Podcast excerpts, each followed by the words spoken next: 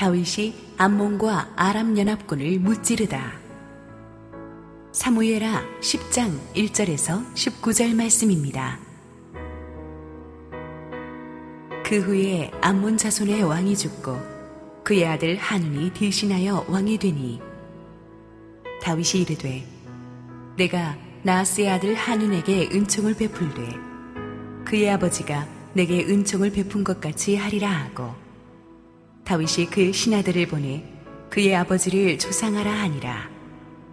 다윗의 신하들이 암몬 자손의 땅에 이르매 암몬 자손의 관리들이 그들의 주 한운에게 말하되 왕은 다윗이 조객을 당신에게 보낸 것이 왕의 아버지를 공경함인 줄로 여기시나이까. 다윗이 그의 신하들을 당신에게 보내 이 성을 엿보고 탐지하여 함락시키고자 함이 아니니이까 하니 이에 한운이 다윗의 신하들을 잡아 그들의 수염 절반을 깎고 그들의 의복에 중동 볼기까지 자르고 돌려보내매 사람들이 이 일을 다윗에게 알리니라. 그 사람들이 크게 부끄러워하므로 왕이 그들을 맞으러 보내 이르기를 너희는 수염이 자라기까지 여리고에서 머물다가 돌아오라 하니라. 암몬 자손들이 자기들이 다윗에게 미움이 된 줄 알고 암몬 자손들이 사람을 보내 벨루홉 아람 사람과 소바 아람 사람의 보병 이만 명과 마가 왕과 그의 사람 천 명과 돕 사람 만 이천 명을 고용한지라.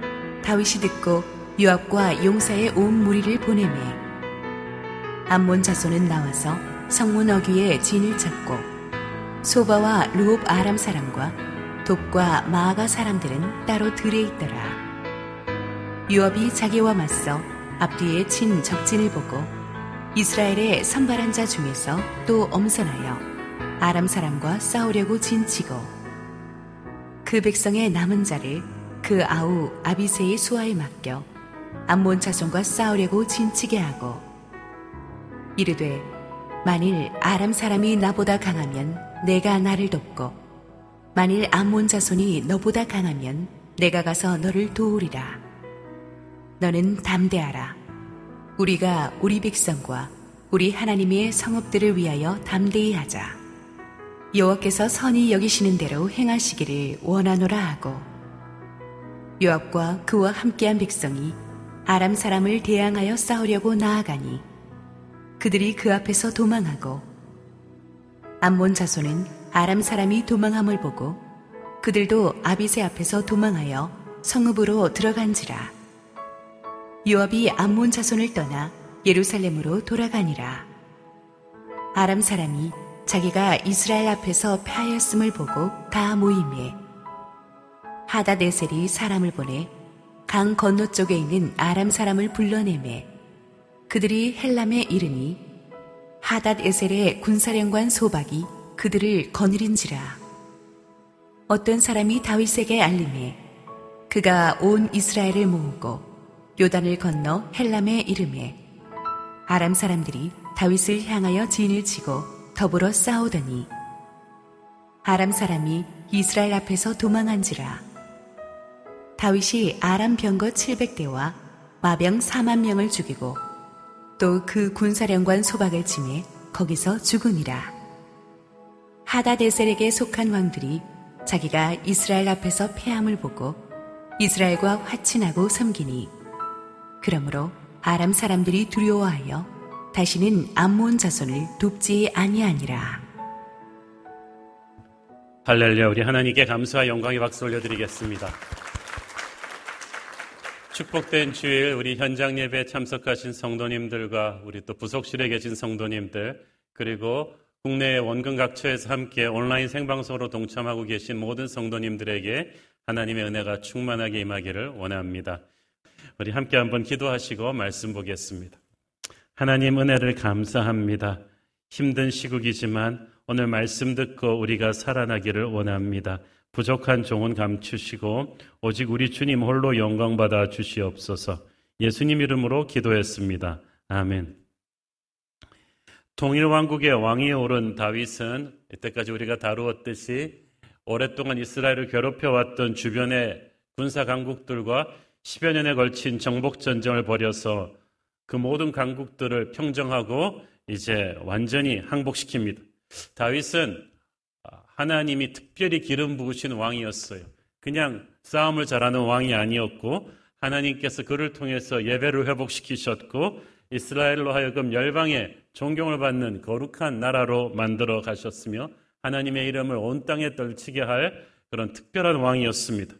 그래서 그 다윗 왕국의 포텐셜을 알기 때문에 이 악한 사탄이 주변의 이방 국가들을 사용해서 다윗의 왕국이 더 강성해지기 전에 짓밟으려고 무섭게 공격해온 것입니다.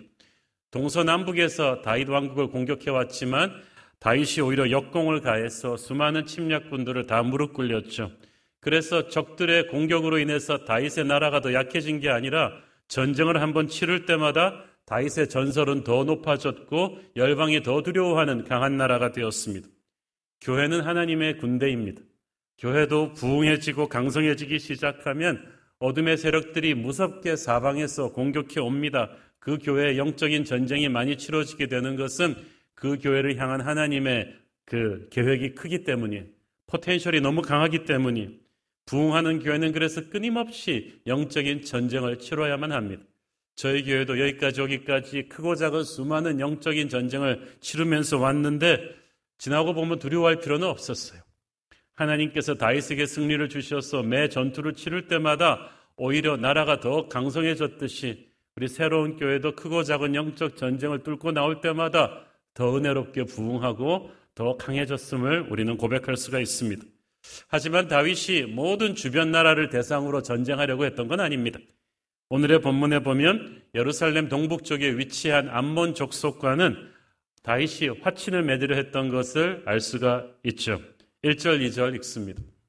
그 후에 암몬 자손의 왕이 죽고 그의 아들 한운이 대신하여 왕이 되니 다윗이 이르되 내가 나하스의 아들 한운에게 은총을 베풀되 그의 아버지가 내게 은총을 베푼 것 같이 하리라 하고 다윗이 그의 신하들을 보내 그의 아버지를 조상하라 하니라. 다윗의 신하들이 암몬 자손의 땅에 이르매. 자, 그의 아버지가 내게 은총을 베푼 것 같이 이게 무슨 말일까요? 다윗은 이 암몬의 이미 세상을 떠난 암몬의 선왕 나하스와 친분이 있었습니다. 이 나하스는 다윗을 그토록 괴롭혔던 사울과 적대 관계에 있었거든요. 그래서 적의 적은 친구라고 다윗이 사울의 핍박을 당해서 광야로 도망다닐 때 이 암몬 왕 나하스의 도움을 여러 번 받았던 것 같아요. 그래서 다윗이 그 은혜를 잊지 않고 있다가 이제 그 나하스에게 입은 은혜를 그 아들 한운에게 갚으려고 하는 것입니다. 내가 그 아들 한운에게 은총을 베풀리라 이 말은 압도적으로 강한 자가 약자에게나 할 수 있는 말입니다. 그 당시 블레셋과 모압을 정벌하고 이제 막 천하통일을 하고 있는 다윗 군대의 위세는 하늘을 찔렀거든요. 그래서 그 분위기로 계속 가면 주변의 모든 나라들을 다 쓸어버릴 수 있었어요. 반면에 암몬은 선왕 나하스가 세상을 떠난 이후로 아직 아무것도 모르는 아들 한운이 왕위를 계승하는 아주 혼란스러운 왕위 그 계승기였어요. 그래서 모든 것이 불안정하고 위축된 형편이었기 때문에 선왕 나하스에게 입은 은혜가 아니었다면 아마 다윗은 망설이지 않고 암몬도 쳤을 거예요. 그러나 은혜를 은혜로 갚겠다는 선한 마음으로 다윗은 그 화친 사절을 암몬에게 보냅니다. 그래서 나하스 왕의 죽음을 조상하고 이제 이스라엘은 너희들과 적대 관계가 아닌 화친 관계를 가기를 원한다는 선한 뜻을 전달했어요. 그것은 다윗이 아직 약한 암몬의 배경이 되어주겠다는 제스처였는데 이 다윗의 선의가 암몬 진영에서 전혀 뜻밖의 반응을 불러일으킵니다. 삼 절 읽습니다. 암몬 자손의 관리들이 그들의 주 한운에게 말하되 왕은 다윗이 조객을 당신에게 보낸 것이 왕의 아버지를 공경함인 줄로 여기시니까 다윗이 그의 신하들을 당신에게 보내 이 성을 엿보고 탐지하여 함락시키고자 함이 아니니까 하니. 자, 이 암몬의 신하들이 다윗의 조문 사절단을 딱 보자마자 의심을 하는 거예요. 그래서 막 왕이 올라가지고 아직 아무것도 모르는 젊은 왕 한운에게 가서 귓속말로 속삭입니다. 왕이시여, 다윗이 진짜 돌아가신 선왕 나하스를 공경하는 마음에서 화친사절을 보냈겠습니까? 다윗은 무서운 사람입니다. 그는 정복자입니다. 다윗이 진짜 노리는 것은 이 조문 사절단을 통해서 이 암몬 땅을 구석구석 살펴서 우리를 나중에 공격하려는 것입니다. 고고학자들에 따르면 이 암몬의 수도 라빠가 난공불락의 요새이기 때문에 내부로 들어와서 탐색하지 않으면 공략이 불가능한 곳이었다고 합니다. 그래서 그들은 다짜고짜로 다윗이 화친사절을 가장한 스파이들을 보낸 것이 아닌가 하고 의심한 거예요. 게다가 강대국들을 차례로 무너뜨린 다윗 군대의 무서움은 이미 고대 중동의 소문이 짜하게 나있던 때거든요. 그러니까 왕이 오른 지 얼마 안 돼서 아직 사리 판단이 잘 안 되던 젊은 왕 한우는 이 신하들의 이 어리석은 조언을 고지고대로 믿고 그야말로 절대 해서는 안 될 최악의 악수를 둬버리죠. 사 절 오 절 읽습니다. 이에 한운이 다윗의 신하들을 잡아 그들의 수염 절반을 깎고 그들의 의복의 중동 볼기까지 자르고 돌려보내매 사람들이 이 일을 다윗에게 알리니라. 그 사람들이 크게 부끄러워함으로 왕이 그들을 맞으러 보내 이르기를 너희는 수염이 자라기까지 여리고에서 머물다가 돌아오라 하니라. 자, 다윗의 신하들의 수염을 강제로 깎고 그들의 옷을 잘라서 돌려보냈다는 게 무슨 말이냐면요, 고대 근동지방에서 수염은 그 사람의 명예와 권위를 상징하고 그 사람의 자유인으로서의 모든 걸 상징하는 거예요. 그래서 수염을 잘리느니 차라리 죽음을 택하기까지 했다던 그런 고대 중동의 관습이에요. 수염을 자르죠. 그리고 옷을 엉덩이 부분까지 잘랐어요. 그 당시 이스라엘 남자들은 제사장을 제외하고는 속옷을 입지 않았습니다. 그러므로 겉옷을 엉덩이 부분까지 잘랐다는 것은 그들의 수치부를 그대로 드러내는 수치를 주면서 돌아가게 만든 것입니다. 한 인간에게 할 수 있는 최악의 수치를 준 것인데 나라를 대표하는 사졸들에게 이렇게 했다는 것은 다윗에게 수치를 준 것과 마찬가지죠. 그 소식을 전해 들은 다윗은 자신의 신하들이 그대로 예루살렘에 돌아오지 않고 중간 스테이션인 여리고에 머물다가 수염이 다 자라고 옷을 깨끗하게 입고 사람들에게 수치가 되지 않도록 해서 돌아오라고 했습니다. 동시에 암몬 쪽에 오히려 더 가까운 여리고에 머물러 있게 한 것은 이제 이 해서는 안 될 짓을 저지른 암몬에게 다윗의 보복의 칼이 임한다는 것을 알려주는 경고였죠. 암몬은 이 일로 인해서 이제 나라가 망하는 재앙을 겪게 됩니다. 오늘의 사건을 깊이 묵상해 보면 이 암몬 지도자들의 문제는 첫째, 다윗의 선한 의도를 근거 없이 의심해 버린 데 있습니다. 우리는 믿음의 사람들이잖아요. 하나님을 믿는 사람들은 그 믿음으로 사람들을 믿어줍니다. 그런데 하나님을 안 믿는 사람들은요, 사람도 안 믿어요. 그들은 세상적인 눈으로 하나님의 지도자 다윗을 보았어요. 그래서 자신들과 똑같은 인간으로 본 거예요. 자기라면 다윗처럼 강한 군대를 갖고 있으면 결코 약소국을 가만두지 않을 거거든요. 정탐꾼을 보내 영탐하고 약점을 노려서 사정없이 공격해 버릴 거예요. 그런데 다윗은 자기들과 다른 인간이었어요. 다윗은 원수인 사울도 몇 번이나 용서한 사람이었습니다. 그래서 다윗이 진짜 선한 의도를 가지고 있다는 것을 그들은 믿지 못했어요. 왜냐하면 자기랑 똑같다고 생각했으니까. 내면 세계가 불안한 사람들은 항상 남을 의심하고 봅니다. 남을 믿지 못하는 사람은요, 실은 자기 자신을 믿지 못하는 거예요. 무슨 말이든지 삐딱하게 보니까 다 오해하는 거예요. 자기가 배신과 의심으로 살아왔기 때문에 다윗의 선의도 나쁘게 곡해한 것입니다. 그래서 선한 의도로 오는 다윗의 사절들에게 치욕을 줘서 은혜를 악으로 갚았어요. 정말 어리석은 자신들의 멸망을 자초한 일이죠. 우리도 보면 무턱대고 남을 의심하는 습관 버려야 됩니다. 어떤 상황 속에서도 상황을 곡해해서는 안 돼요. 좋게 해석하면 잘 풀 수 있는 상황도 우리가 의심하고 불안과 두려움에 가득 차서 결정을 하면요, 이렇게 어리석은 악수를 두는 것입니다. 둘째는 이 참모들의 잘못된 의견을 아무 생각 없이 그대로 수용해버린 어리석은 지도자 한운의 판단력도 문제죠. 원래 지도자란 수많은 참모들의 의견을 듣는 자리입니다. 그러나 결국 마지막 결정은 지도자 자신의 판단이고 책임이거든요. 아, 나는 뭐 우리 참모들이 하자는 대로 했어. 난 죄가 없어. 이거는 지도자로서 직무유기죠. 마지막 결정과 책임은 지도자가 지는 것입니다. 한우는 사악한 정치적인 관점으로만 해석하는 이 어리석은 부하들의 말만 듣지 말고 다윗이 진짜 어떤 인물이었는지, 아버지 선왕 나하스와는 어떤 관계였는지를 조금 더 주밀하게 살폈어야죠. 그런데 아무 생각 없이 부하들에게 휘둘리는 바람에 왕이 오르자마자 나라의 멸망을 자초하게 됩니다. 여러분은 중요한 결정을 할 때 누구의 의견을 듣습니까? 여러분들에게 조언을 주는 그 사람들은 지혜로 영적인 정중동을 갖춘 하나님의 사람입니까? 그리고 마지막 결정을 하기 전에 여러분 자신이 조용히 기도하며 하나님의 음성을 듣고 결정합니까?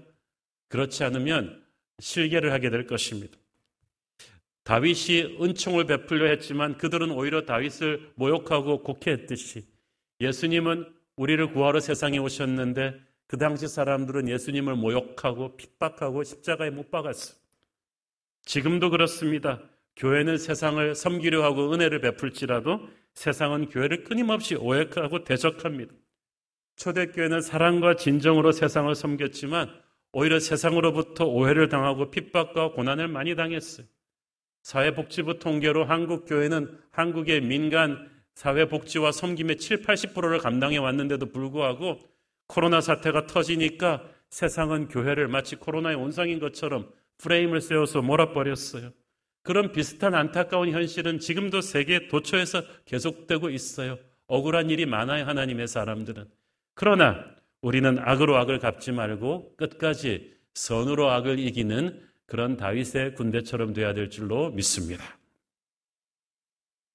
암몬의 지도자들은 모욕당한 다윗의 사신들이 돌아가지 않고 여리고에 있다는 소식을 듣고 그제서야 자기들이 얼마나 엄청난 일을 저질렀는지 깨달았습니다. 이제까지 패배를 모르던 저 무서운 블레셋과 모압과 에돔과 아람을 쓸어버렸던 다윗의 군대가 이제 암몬으로 진격해 올 날이 카운트다운에 들어갔어요.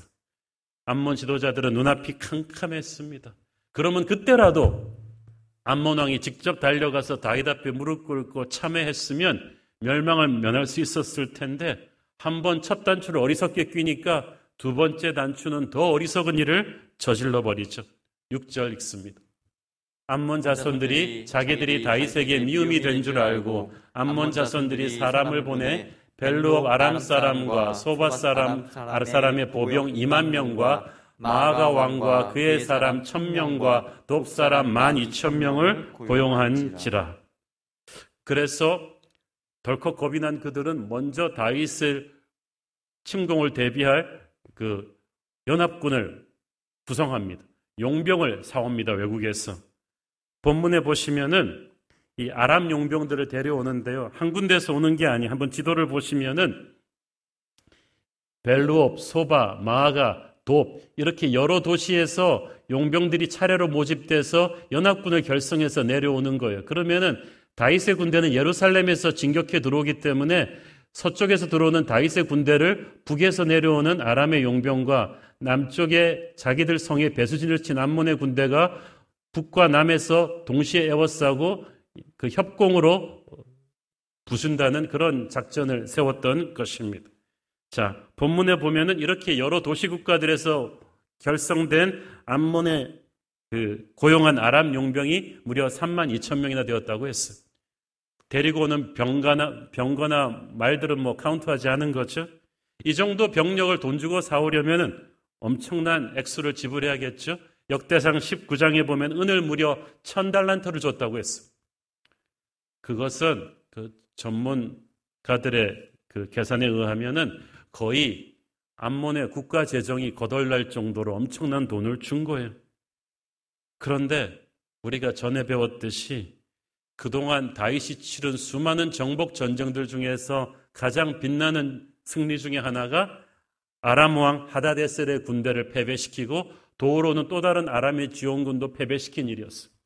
하필 불러온다는 용병들이 다윗한테 두 번씩 참패를 당한 아람의 용병들이, 여기서 실패하면 나라가 망할 수 있는 일이었는데도 말이죠. 암몬은 그야말로 잠자는 호랑이의 콧수염을 건드린 셈이 되었고 다윗은 결코 이 전쟁을 망설이지 않습니다. 칠 절 읽습니다. 다윗이 듣고 요압과 용사의 온 무리를 보내매. 자, 여기서 용사라는 말, 히브리어 깃보림은 일반 군대를 의미하는 것이 아니라 군대 중에서 추리고 추린, 우리로 말하면 특전사예요. 최정의 부대를 보냅니다.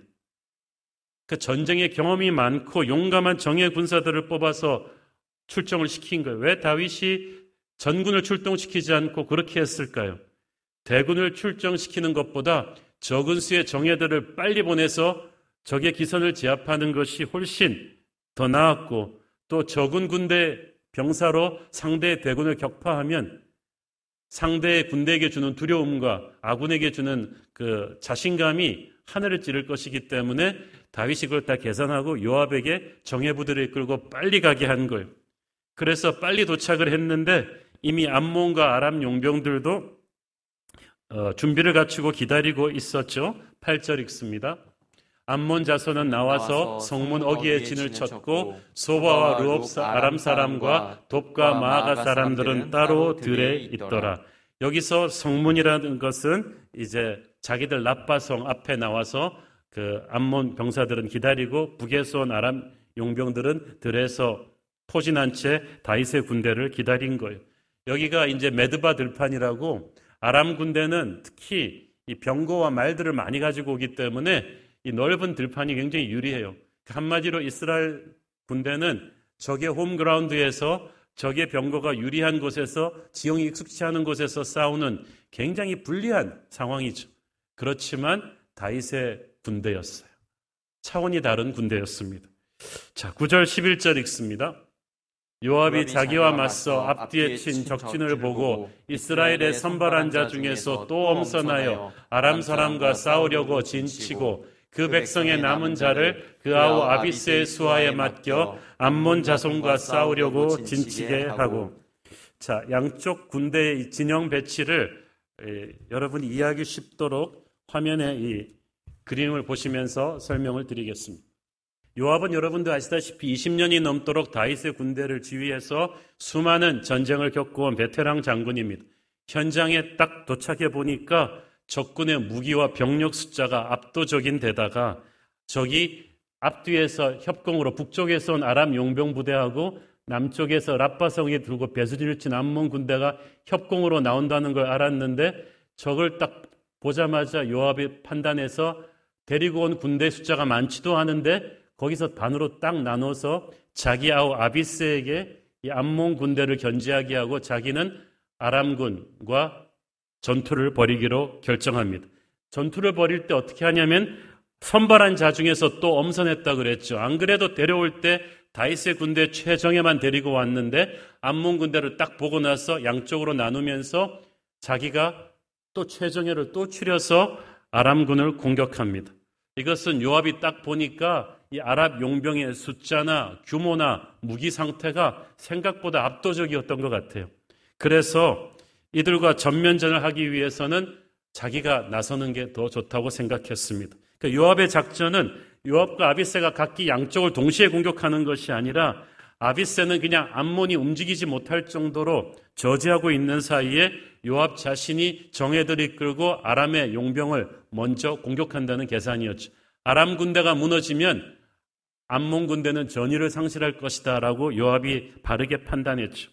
그렇지만 적의 숫자가 워낙 많았고 병거와 말들도 저쪽이 더 많았기 때문에 이 작전이 성공한다는 보장이 없어요. 그래서 요압이 만약에 내가 뚫리면 네가 와서 나를 도와주고 만약에 네가 무너지면 내가 너를 도울 것이다. 근데 그 만약에 케이스가 되면은 거의 전멸할 수도 있는 상황이죠. 이 전쟁이 정말 쉽지 않은 전쟁이었다는 것은 천하의 그 수많은 전투를 치러낸 요압이 하는 말을 들어보면 알 수가 있어요. 십이 절 보겠습니다. 너는 담대하라. 우리가 우리 백성과 우리 하나님의 성읍들을 위하여 담대히 하자. 여호와께서 선히 여기시는 대로 행하시기를 원하노라 하고.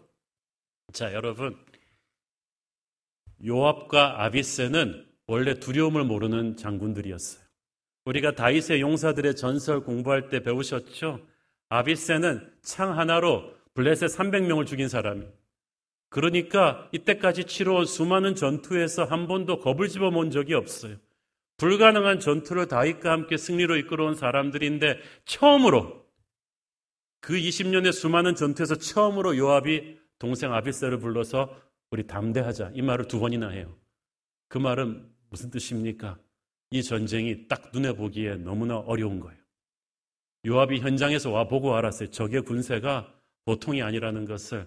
꼼짝하다가는 자기들이 딱 양쪽에 갇혀서 전멸할 수도 있는 위험한 전투라는 것을 알았어요. 이 베테랑 장군이 보기에도 그랬다는 거예요. 그래서 요압이 아비새에게 영적인 정신교육을 시키는 거예요. 우리가 왜 싸우냐? 우리 백성과 우리 하나님의 성읍들을 위해서 싸우는 게 아니냐? 전쟁에서 무기나 군사 숫자보다 중요한 것이 정신력이거든요. 명분이거든요. 우리는 돈에 팔려온 저 아람 용병들과는 다르다. 우리는 우리 하나님의 영광을 위해서, 우리 하나님의 나라를 위해서, 이 백성들을 위해서 싸우는 것이다. 그리고 말합니다. 여호와께서 선히 여기시는 대로 행하시기를 원하노라. 지금 너무나 불리한 상황이지만 우리가 하나님을 믿고 담대히 나가면, 이 자리를 버텨내면 하나님이 승리를 주실 것이다. 아비새야, 우리 두려워하지 말자. 그러면서 흔들리지 않고 자기 자리를 지키고 싸워야 될 싸움을 의연히 하는 거예요. 이 요압과 아비새의 불리한 상황에서 흔들리지 않고 자기 자리를 지키는 모습은 오늘날 영적 전쟁을 치르고 있는 우리에게도 시사하는 바가 큽니다. 우리 모두 크고 작은 영적인 전쟁을 하나님이 맡겨주신 사명의 자리에서 치르고 있거든요. 한국교회에서가 요즘 얼마나 어렵습니까? 세상이 교회를 오해하고 핍박하는 이 시대에 우리가 아까 찬양 불렀듯이 세상 흔들리고 사람들 줄을 떠나는 케이스들이 얼마나 많은데, 이 힘들고 어려운 시즌에 요압과 아비새처럼 담대하게 자기 자리를 지키는 거 쉽지 않아요. 최근에 저는 한 개척교회 담임 전도사님이, 젊은 분이에요, 쓴 책을 읽다가 전혀 알려지지 않은 작가인데 제가 우연히 그분 책을 보게 됐어요. 그분의 어머님 스토리를 듣고 제가 은혜를 받았습니다. 그 어머님이 십칠 년째 섬기시는 교회는 열두 명 정도의 권사님들, 육십 세 넘으신 권사님들만 남으신 작은 교회라고 합니다. 그런데 그 교회도 한때는 백 명이 넘는 한참 성장하던 교회였는데 전임 사역자가 너무 무리한 교회 건축을 하다가 이십억 가까운 빚만 져놓고 교회를 버리고 떠났다고 했습니다. 그러니까 남아있던 교인들도 다 뿔뿔이 흩어져 버리고 그 열두 명 정도 되는 육십 세 이상의 권사님들만 남았다는 거예요. 그 권사님들이 남아서 새벽기도, 금요철화, 수요예배, 주일예배 자리를 다 지키시는 거예요. 그 전도사님의 어머님도 그들 중 하나였는데 십여 년이 넘도록 식당에서 허드렛 일을 하시면서 헌금을 해서 그 교회가 진 이십억 빚의 이자를 갚아가고 계시다는 거였어요. 이 청년 전도사님이 처음에는 너무 화가 나가지고 엄마도 당장 그 교회 떠나시라, 목회자도 버리고 간 그 교회를 왜 엄마가 그 고생하면서, 왜 엄마가 식당일 하면서 그 교회 빚을 갚아야 하느냐, 그 화를 냈는데 그 어머님 하시는 말씀이, 애야, 교회 머리 대신 주님이 아직 떠나란 말씀이 없으셨는데 내가 어떻게 함부로 교회를 떠나냐. 내가 주님 위해서 고난받는 것은 거부하고 교회가 부흥하고 잘 될 때만 교회 다니고, 교회가 이렇게 힘든데 교회를 떠나고 면류관만 받으려 한다면 훗날 천국에서 우리 주님을 내가 무슨 낯으로 뵙는단 말이냐. 너 그렇게 예수 믿지 마라.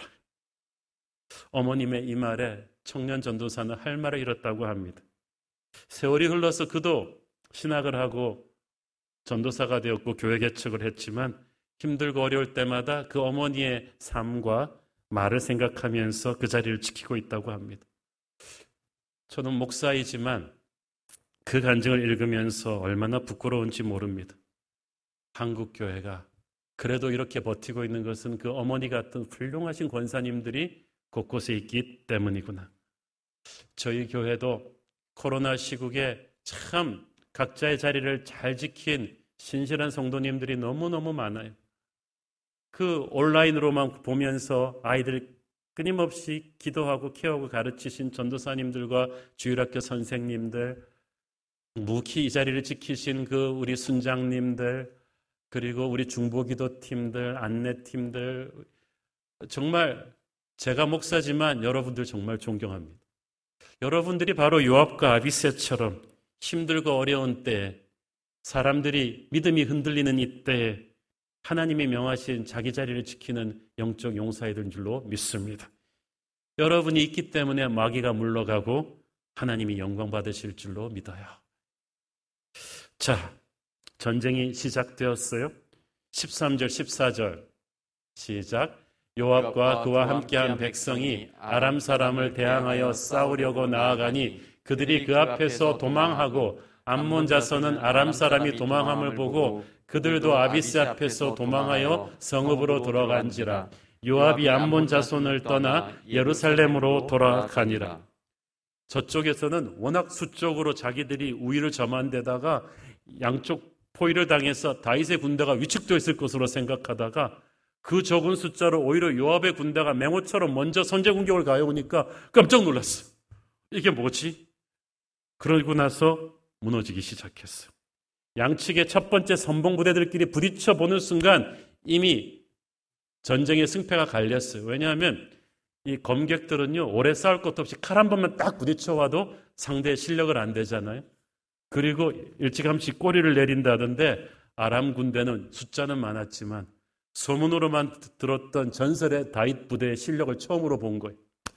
그 패배를 모르던 다윗 군대 중에서도 뽑아서 뽑아온 요압의 정예들이 부딪혔는데, 싸움 실력도 싸움 실력이지만 눈빛들이 돈으로 팔려온 자기들과는 전혀 다른 거예요. 이 눈빛에 하나님의 영광을 향한 열정, 자기 나라 백성을 위해서, 다윗을 위해서 죽겠다는 그 열정이 이글이글 타오르는데, 싸움 실력도 수많은 사선을 넘고 살아남은 다윗의 군대랑 탕 부딪혀보고 나서 알았어요. 오늘 죽었구나. 그래서 첫 번째 열부터 아람 군대들이 뒤로 돌아 돌격하기 시작했어요. 순식간에 모래처럼 붕괴되고 말았습니다. 아무리 숫자가 많아야 소용이 없어요. 그 믿었던 아람 군대가 붕괴되는 것을 저쪽에서 본 암몬 군대는 아 저것들 봐라. 전의가 상실이 됐어. 그래서 바람과 같이 빠르게 자기 성 안으로 군대를 거두어들였는데, 요압이 끝까지 이 암몬 군대의 그 성을 공격하지 않고 빨리 요압도 군대를 철수해서 예루살렘으로 돌아옵니다. 왜냐하면 그게 이제 겨울철 우기기 때문에 전쟁을 더 오래 장기화시키는 것이 불리했을 뿐 아니라 요압은 본능적으로 이 저 물러간 아람 용병들이 가만히 있지 않을 것을 직감하고 있었어요. 그리고 요압이 옳았죠. 진짜 전쟁이 또 다윗의 군대를 기다리고 있었습니다. 십오 절, 십육 절 읽습니다. 아람 사람이 자기가 이스라엘 앞에서 패하였음을 보고 다 모임에 하다데셀이 사람을 보내 강 건너쪽에 있는 아람 사람을 불러내매 그들이 헬람에 이르니 하다데셀의 군사령관 소박이 그들을 거느린지라. 자, 이 아람 용병들이 괴멸당하다시피 하고 돌아갔는데도 포기하지 않고 이들의 반격을 준비한 인물이 있었으니 바로 사무엘하 팔 장에 나왔던, 우리가 다루었던 소바왕 하닷에셀이죠. 기억나시죠? 그 아람의 작은 도시국가들의 그 영웅적인 인물로 떠오른 그 야심과 능력을 겸비한 군주. 그래서 오랜 세월 다윗을 꺾기 위해서 거의 이집트 수준의 병거와 기바대를 준비했던 그런 야심찬 왕. 다윗한테 두 번이나 패배를 당하고도 이번에 또 용병들이 괴멸당했는데도 포기하지를 않아요. 그래서 강 건너편에 있는 아람 사람, 이 사람들은 유브라데 강 건너 메소포타미아에 있는 아람 족속들까지 다 총동원돼서 다시 한번 아람의 남은 군세를 총동원해서 다윗을 공격하려고 옵니다. 정말 이 끈질긴 하다데셋을 보면은 마귀랑 똑 닮았어요. 포기를 몰라요.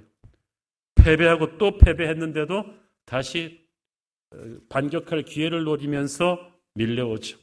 그래서 헬람 평야에 쫙 그 아람 군대를 또 모래알처럼 동원해서 총 집결시킵니다. 그리고 자기 군사령관 소박이 거기서는 아주 이제 정예화된 군사진을 펼치고 들어오죠. 십칠 절 읽습니다. 어떤 사람이 다윗에게 알림에 그가 온 이스라엘을 모으고 요단을 건너 헬람의 이름에 아람 사람들이 다윗을 향하여 진을 치고 더불어 싸우더니, 저기서 진을 치고 더불어 싸웠다는 말은 굉장히 체계적인 군사 진영을 구축하고 치밀한 전략을 가지고 밀려온 정규군을 뜻하는 것입니다. 다윗도 이번에는 전쟁이 만만치 않음을 알고 자기가 직접 전군을 동원해서 이 아람의 군대와 맞서죠. 그런데 다윗은요, 한번 싸워야 될 영적인 이 전쟁에서 한 번도 수동적으로 방어전을 쳐본 적이 없어요. 지체 없이 요단강을 건너서 접근의 집결지인 헬람에 도착해서 공격합니다.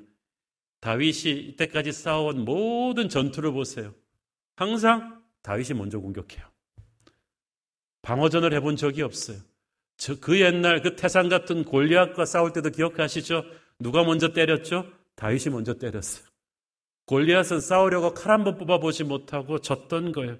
우리는 여기서 영적인 전쟁이 기왕 하기로 됐으면 우리가 물러서지 말아야 된다는 것을 배울 수 있습니다. 의외로 마귀가 고함을 치르면서 잔뜩 군세를 자랑하면서 와도요, 우리가 담대하게 먼저 나가면은 그는 우리를 피할 것입니다. 성경에서 그걸 약속하고 있잖아요. 야고보서 사 장 칠 절을 보세요. 그런즉 너희는 하나님께 복종할지어다. 마귀를 대적하라. 그리하면 너희를 피하리라. 여러분, 마귀의 위협에 겁먹지 말고 그냥 전쟁을 하세요. 그러면 오히려 마귀가 우리를 피한다는 거예요. 십팔 절 읽습니다. 아람 사람이 이스라엘 앞에서 도망한지라 다윗이 아람 병거 칠백 대와 마병 사만 명을 죽이고 또 그 군사령관 소박을 치매 거기서 죽으니라. 그날 아람은 마지막 참패를 당합니다. 여러분, 그 병거 칠백 대 모으는 거 정말 힘들고요. 그 병거를 지휘하는 그 마병, 게임 체인저가 될 수 있는 그 엄청난 군대가 그날 다 전멸하고 하다데셀이 그토록 애지중지하던 군사령관도 그날 전사합니다. 한마디로 회복 불가능한 패배를 당한 거예요. 악에게 속한 자, 악을 돕는 자, 하나님의 사람을 이유 없이 치는 자는 반드시 이렇게 멸망할 것입니다. 그리고 그 승리의 파급 효과가 더 중요하죠. 십구 절 읽습니다. 하다데셀에게 속한 왕들이 자기가 이스라엘 앞에서 패함을 보고 이스라엘과 화친하고 섬기니 그러므로 아람 사람들이 두려워하여 다시는 암몬 자손을 돕지 아니하니라. 그러니까 한번 그냥 운 좋게 진 것이 아니라 적의 전이 자체를 이제 꺾어버렸다는 거예요. 여기서 패배했다는 것은 다시는 회복이 불가능할 정도로 휘청거렸다는 뜻입니다. 그래서 아람 족속들의 도시국가가 많았지만 이제 그들에게서 하다데셀의 권위는 땅에 떨어져 버렸어요. 이들은 다시는 다윗을 향해서 칼을 들지 못합니다. 여기서 그들이 두려워했다는 말은 그냥 공포심 정도가 아니라 너무 상대가 안 되는 상대에게 압도당해서 무릎 꿇는다는 것을 의미하는 거예요. 하나님이 우리에게 이런 승리를 주시기를 축원합니다. 이런 승리를 주시면요, 이제 평화예요. 평화는 그냥 얻어지는 것이 아니라 영적인 전쟁을 완전히 승리한 뒤에 하나님께서 주시는 그런 은혜인 거예요.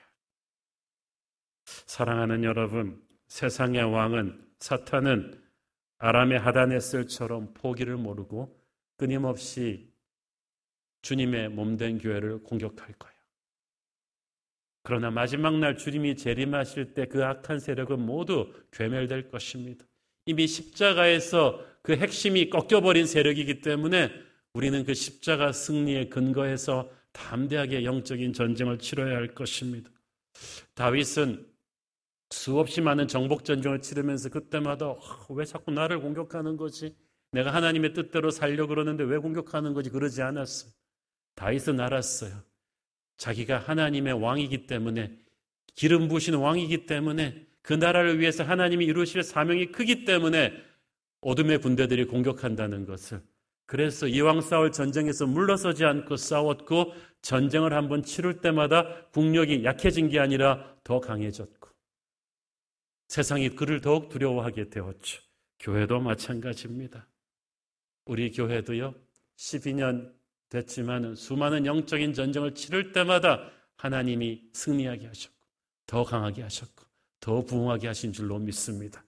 왜 우리는 자꾸 영적인 전쟁을 치르나 갈등할 필요가 없었어요. 왜냐하면 우리를 향하신 하나님의 꿈이 크기 때문에 그런 거예요.